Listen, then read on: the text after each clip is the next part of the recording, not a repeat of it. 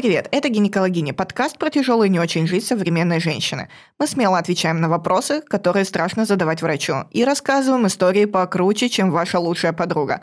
А с вами Ольга и Анастасия, врачи, акушеры-гинекологи. В этом выпуске мы с вами обсудим истории, которые вы нам прислали на наш телеграм-бот по поводу хронической тазовой боли и боли во время секса. И нам в этом поможет Старосельцева Ольга Юрьевна. Привет! Привет. Привет. Проблема боли во время полового акта достаточно табуирована, как мы уже обсуждали в нашем прошлом выпуске, и многие девушки пишут свои истории либо анонимно на каких-то форумах, либо присылают нам в Telegram-бот. Соответственно, сегодня мы все вместе обсудим несколько таких историй и дадим свои комментарии. У меня постоянная боль при сексе и когда я возбуждена. Боль только при проникновении и когда я начинаю возбуждаться. После оргазма также может быть боль, она как спазм. Проходит через 5-10 секунд. Подростковых травм у меня не было, насилия тоже. Что с этим можно сделать? Это написала нам одна из наших первых слушательниц. Ольга, что думаете?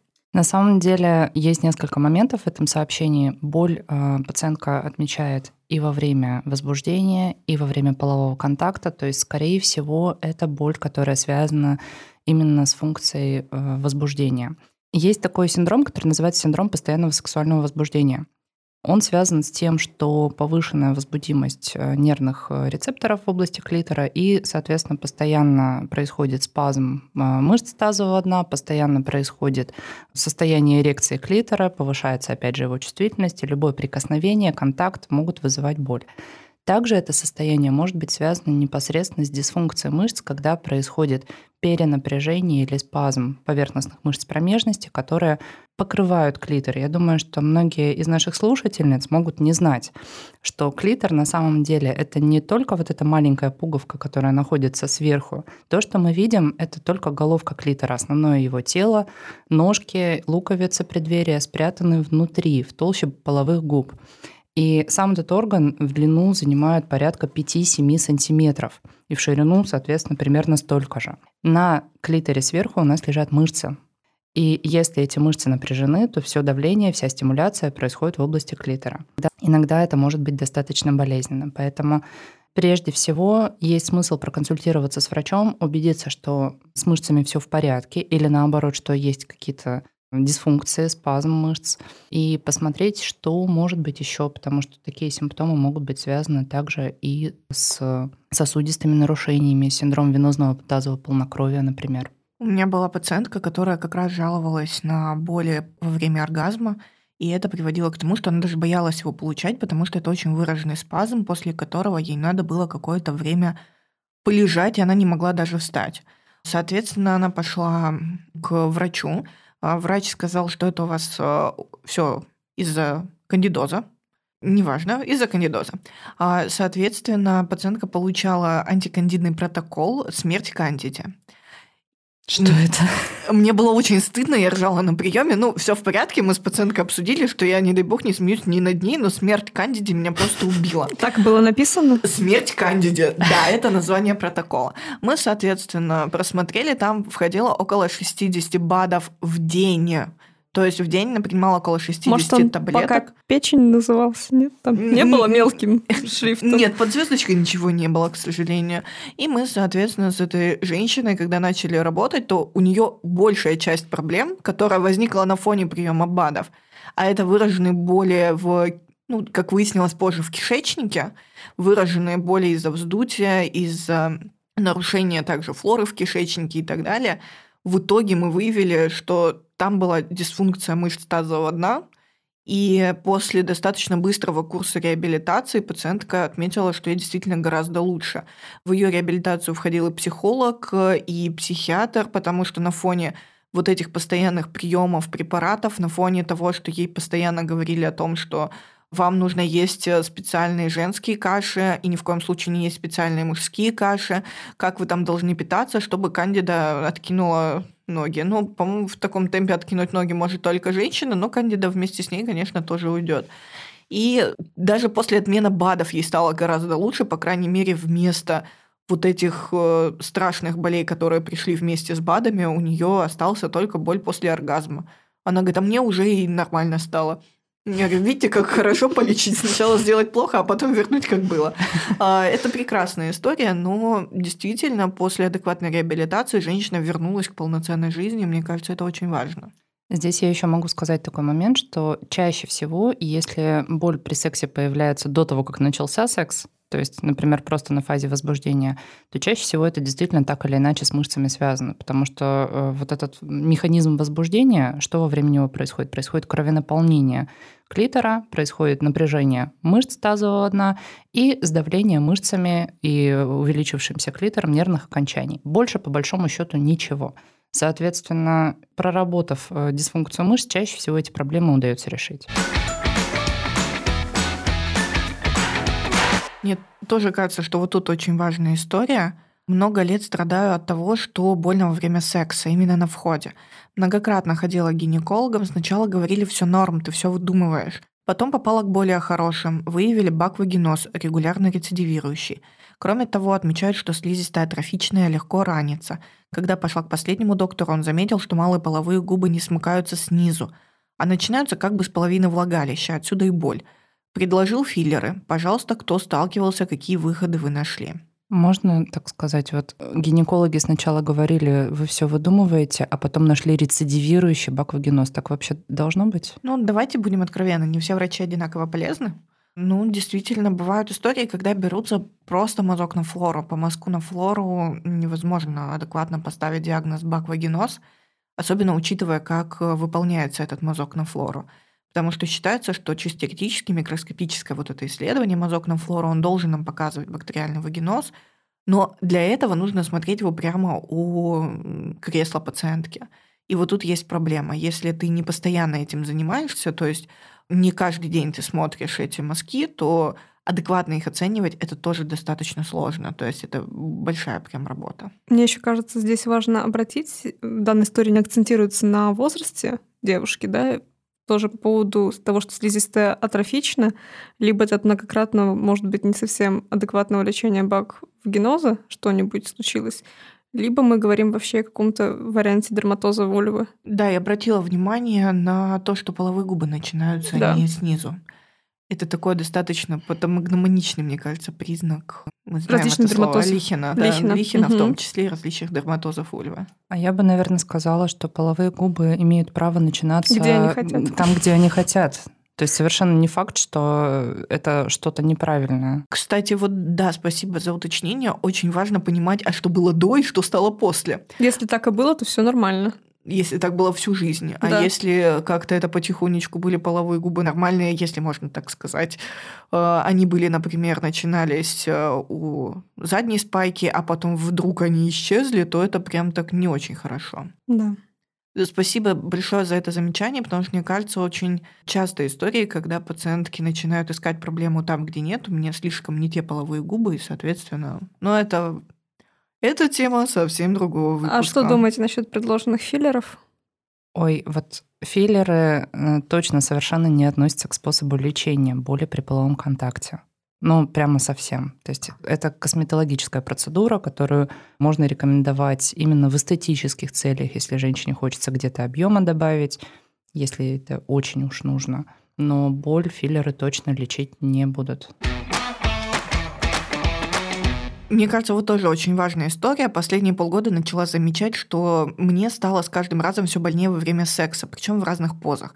Дошло до того, что секс не приносит удовольствия вообще. Не знаю, что сказать мужу, просто терплю, сквозь зубы держу боль.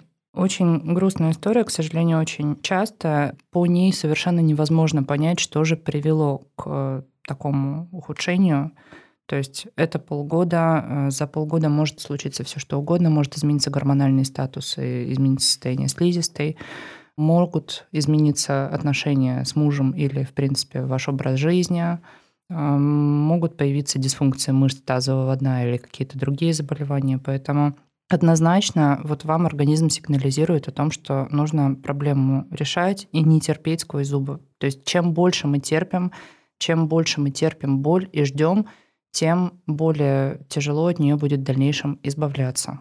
Организм не должен терпеть боль. Да. А еще была такая история. от другой девушки, что в первый раз столкнулась с проблемой, когда появляется боль при сексе. Партнер тот же, до этого все было отлично. Сейчас, э, когда полностью входит, то у шейки матки чувствую ужасную боль. Может ли это быть связано с тем, что посидела на холодном, простыла? Или все-таки лучше обратиться к врачу? Жутко боюсь. Здесь, наверное, сразу бросается в глаза, что девушка очень боится обращаться к докторам. Видимо, был какой-то очень, возможно, негативный опыт общения или был у кого-то негативный опыт, который потом рассказал про свой негативный опыт, потому что это прям такая очень частая история, когда «А мне мама рассказывала, что тут прям очень плохо делает гинеколог. Ты говоришь, нет, сейчас уже не так, все хорошо. А можно я немножко подниму эту тему, потому что, к сожалению, опять же, от своих больных я часто слышу такие истории, что вот я обратилась к гинекологу и, и дальше разные вариации. Или там мне сказали, терпи, там вот тут терпела, а сейчас у меня тут не потерпишь, какие-то дикие манипуляции через боль, через дискомфорт, или когда женщины с вагинизмом пытаются провести насильно осмотр вагинальный. И, естественно, многие девушки, которые потом ко мне приходят, когда я им говорю, что мне тоже нужно будет посмотреть их на кресле, бросают их в пот, э, сжимаются все мышцы, которые могли в другое время быть расслабленными. Страшно. Ждем мы боли. Как правило, этой боли после осмотра не следует. То есть э, откуда вообще такая история? Действительно ли гинекологические осмотры могут оставлять такой след? Рубрика «Карательная гинекология». Мне кажется, смотря какие осмотры. Я обычно стараюсь сказать так, что если вам больно, вы должны мне об этом сказать. Это очень важно, чтобы я, возможно, остановила что-то. Бывает в момент осмотра несколько неприятных моментов, это действительно так, и очень важно об этом предупредить, что вот сейчас я ввожу зеркало – вот сейчас это зеркало я буду открывать, вывод шейки матки неприятен. Но мне нужно для этого 3-4 секунды. То есть это уже, опять же, ожидание у пациента, что да, сейчас будет неприятно, но 3-4 секунды и все. Но доктор про это предупредил, и тогда это, это норма, легче да. переносится. А, но опять же, мы говорим о том, что мы работаем все-таки в частной клинике, где у меня на прием час. Это можно позволить себе действительно позволить себе, к сожалению, быть э, достаточно разговорчивым на приеме. Если мы говорим про то, что нужно что-то делать быстро, то действительно бывают ситуации, когда, ну, бывают разные врачи, мы не будем говорить про совсем трэш, угар и садомию, да, когда там а, женщине с вагинизмом ты должна пройти этот осмотр э, на... Сегодня, прямо сейчас. Да, во что бы то ни стало сегодня, потому что все только сегодня. И, соответственно, Бывает, что просто, во-первых, и сам напуган, это не самая все-таки комфортная обстановка, не всегда есть адекватные ширмы. Часто бывает, что себе позволяют какие-то не очень адекватные комментарии, и, соответственно, при этом пациент, конечно, будет чувствовать себя максимально уязвимо. Ну, не знаю, я на кресле себя не чувствую комфортно вообще никогда. Это некомфортное ощущение, действительно. И когда оно еще чем-то подстегивается, а не успокаивается, конечно, это будет только хуже. Что касается женщины, у которой боль в области шейки матки, чаще всего сама шейка матки не болит, и это очень важно помнить. Очень часто пациентки приходят и говорят, вы знаете, вот болит шейка матки, но шейка матки обычно сама не болит. Если уже болит шейка матки, значит, уже все не совсем в шейке матки у нас происходит.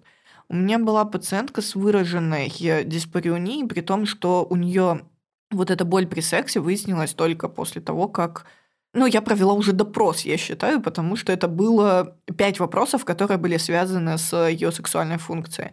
Когда мы с ней договорились о том, что у вас есть пользы, в которых вам не больно. Да, одна, а в остальных. А в остальных мне очень больно, я не живу в них половой жизнью. И по факту ко мне она пришла вообще от э, неврологов после того, как ей провели диагностические блокады нервов, но при этом боль у нее никуда не ушла со слов все началось после обычной диагностической лапароскопии. После того, как э, я уже нашла документы по чисто такой диагностической лапароскопии, выяснилось, что был удален участок кишечника из-за эндометриоза. То Случайно. Есть, ну так, диагностически зашли, решили удалить участок кишечника, удалили несколько крупных инфильтратов, и после этого не была назначена адекватная терапия вообще. Пациентка ушла дальше жить, и через 4 месяца у нее все вернулось, это опять выраженные боли внизу живота, и более того, у нее было пять разных видов болей, о которых она рассказывала. Эта женщина 40 лет пришла с палочкой на прием. Она не могла долго ходить, буквально через несколько там, она говорит, 100-150 шагов, у меня начинаются сильные боли, которые мне отдают в ноги, которые отдают в спину, которые отдают в грудную клетку. И мы начали ее обследовать. А, после того, как э, она пошла на УЗИ, на УЗИ мы нашли, по-моему, 4 инфильтрата. Причем крупных. Там один был 3 с чем-то сантиметра, другой около 5-6 сантиметров. И когда надавили на этот инфильтрат возле яичника, пациентка она говорит, да, это оно, вот это стреляет, вот эта боль меня огоньком там где-то начинает э, меня жечь. И у нее эта боль, я прям очень хорошо запомнила, была от подреберья, от ребер и до пятки. То есть настолько выраженная боль именно эндометриоидная. Пациентке нужно было уезжать, поэтому с операцией у нас быстро не получилось. Мы договорились, что она будет принимать хотя бы три месяца препарат, который называется Визан. Это чистый прогестерон, который может уменьшать объемы инфильтрата, и, возможно, и хоть как-то станет полегче. Ну и является эффективной противорецидивной терапии, соответственно, если нет ближайших каких-то репродуктивных планов. Да, но там уже нужно было идти не на репродуктивные, скорее, планы. Тут уже хотелось э, хотя бы, чтобы женщина без палочки ходила. жизни, да. да. А, И пациентка потерялась. Через полгода я ей позвонила. Я говорю, как у вас дела? Он говорит, Анастасия, я вас хотела поблагодарить, потому что за 6 месяцев это были лучшие месяцы моей жизни. Я могла ходить без палочки. И боль у меня была не на 8 баллов из 10, а всего на 4 каждый день. И мне было хорошо. Я говорю, о, это круто, приезжайте оперироваться. Мы сейчас найдем вам крутого хирурга, все вам сделает, все будет классно. Она говорит, вы знаете, у меня недавно начались э, кровнистые выделения на фоне вот этой визанны. Мне сказали, что все это конец. Она живет в, скажем так, южном, одном из южных регионов. Говорит, и меня отправили на операцию, мне сегодня удалили матку. И у меня в душе было такое, блин, ну, мы же могли что-то с этим сделать, у нас же могло что-то получиться, можно было все это сделать прям даже с удалением матки хорошо. Но самая большая проблема, что и не выдали протокол операции, и опять сказали, что, ну, мы же вам матку удалили, болеть у вас больше ничего не будет. Я говорю, так, давайте мы забудем это, потому что даже после удаления матки эндометриоз может очень знатно болеть.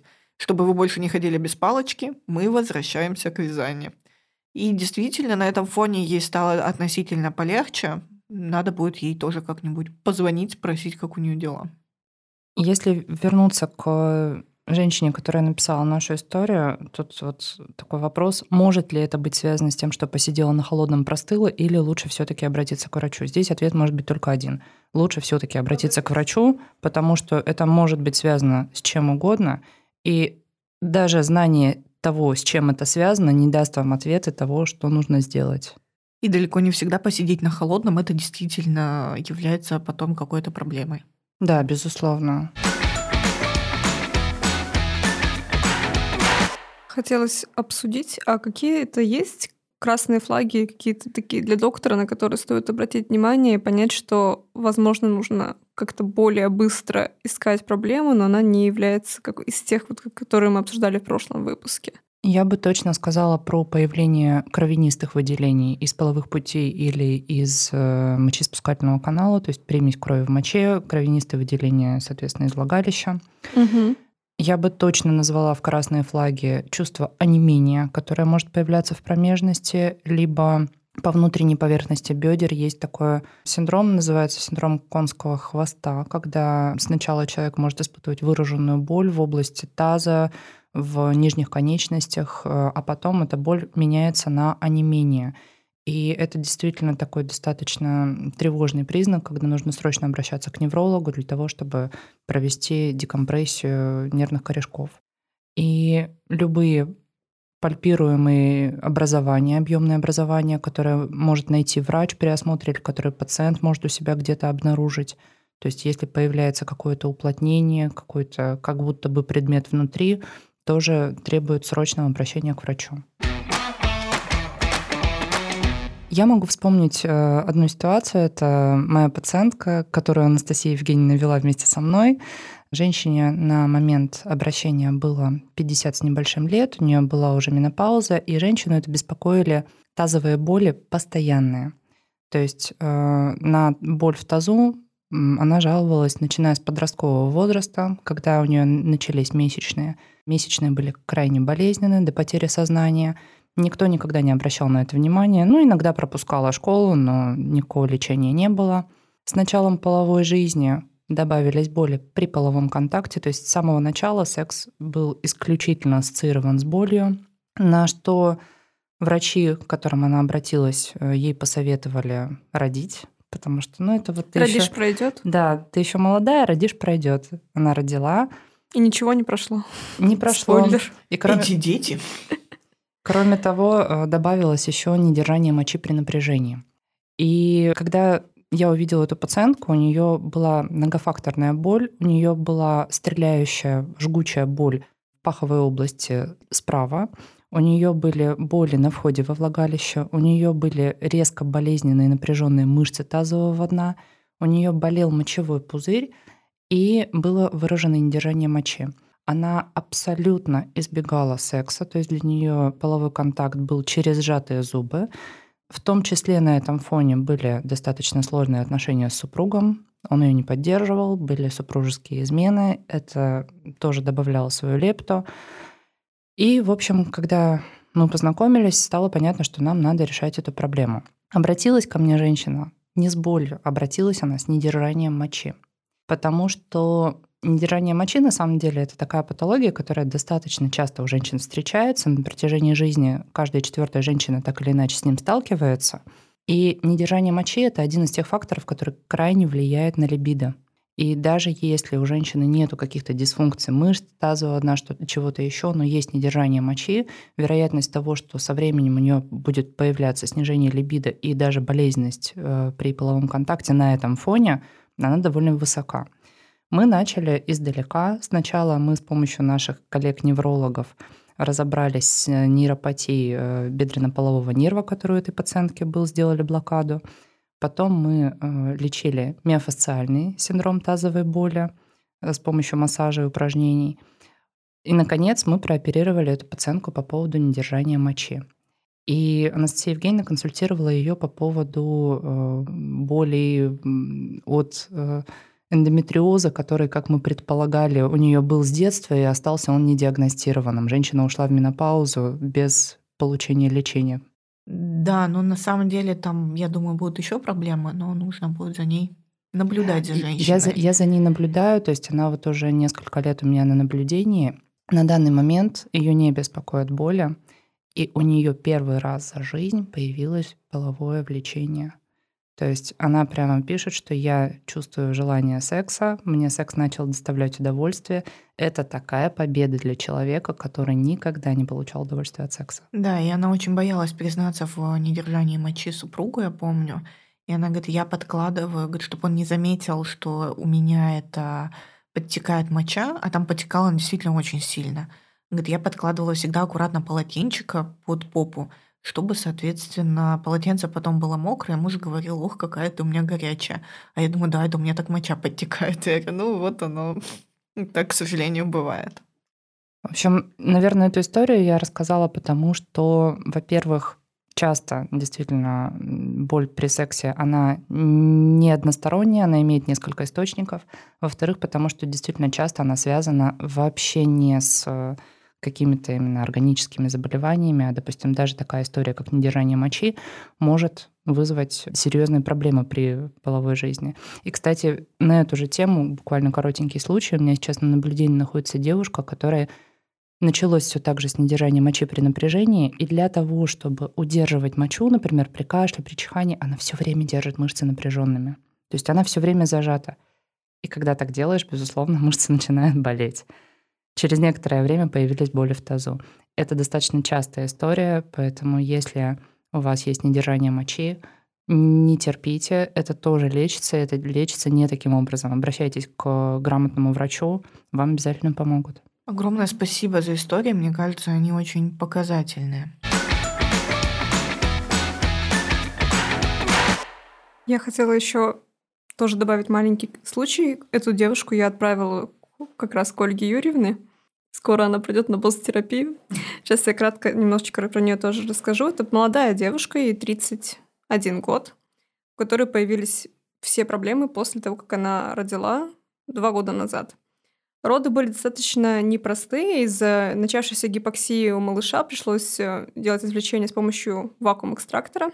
В принципе, она пришла вообще не по запросу недержания мочи или боли в тазу. Там, в принципе, был обычный вульвовагинальный кандидоз, но при осмотре обратил внимание, что присутствует у нее пролапс тазовых органов, который, вероятнее всего, связан именно с травматизацией во время родов. Плюс э, при более подробном осмотре обратила внимание, что есть дисфункция мышцезаводная миофасциальный синдром. Именно девушка говорит, что такой дискомфорт, болеет триггерные точки, которые обнаружила, что такую боль она испытывает во время секса периодически. То есть, в принципе, это не ведущая жалоба, которая у нее была. Было очень радостно, что пациентка пришла к Ольге Юрьевне. И, в принципе, да, сейчас в плане девушки прохождения курсов босс-терапии в связи с тем, что миофасциальный синдром не в тех группах мышц, которые легко поддаются самомассажу, хотя непосредственно мы поработали с этим вопросом тоже, но более в глубоких группах мышц, в связи с чем необходимо более основательное лечение и подход. Да, босс-терапия в этом случае, мне кажется, один из самых эффективных методов, поэтому я думаю, что мы получим отличный результат у этой пациентки. Да. Хотела сказать, наверное, еще обратить внимание, что эта проблема не только возрастных девушек именно с пролапсом. Абсолютно. Что часто встречается в молодом возрасте, девушки очень стесняются сказать, что это их беспокоит, потому что этой девушке я просто очень-очень потом весь прием пыталась ее расспросить насчет недержания мочи, она долго-долго отклонялась, потом уже к концу приема сказала, что таки, да, таки есть такая проблема. Ну да, это обычно та жалоба, которая Пациентка выходит из двери, поворачивается и говорит, а, моча у меня еще подтекает, до свидания. Ну, точно, пока. точно, и ты точно. Такой, блин, ну, стойте, нет, останься со мной. Вот, на самом деле, да, недержание мочи — это вообще одна из моих таких самых любимых тем.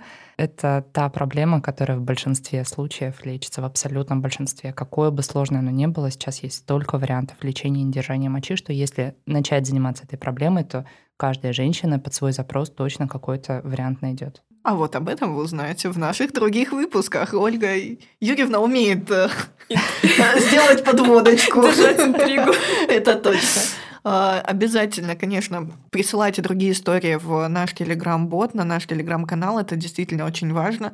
Если их наберется достаточное количество, мы обещаем позвать Ольгу еще раз и поговорить с ней уже непосредственно и о недержании мочи в том числе. Мы надеемся, что данный выпуск получился для вас интересным и полезным. Слушайте подкаст «Гинекологини» на тех площадках, где вы обычно слушаете подкасты. Ставьте нам звездочки, лайки, пишите комментарии, оставляйте отзывы, присылайте свои истории в наш телеграм-бот «Гинекологини». А с вами были мы, Анастасия и Ольга, постоянные ведущие этого подкаста. Встретимся с вами через две недели. Пока. Пока.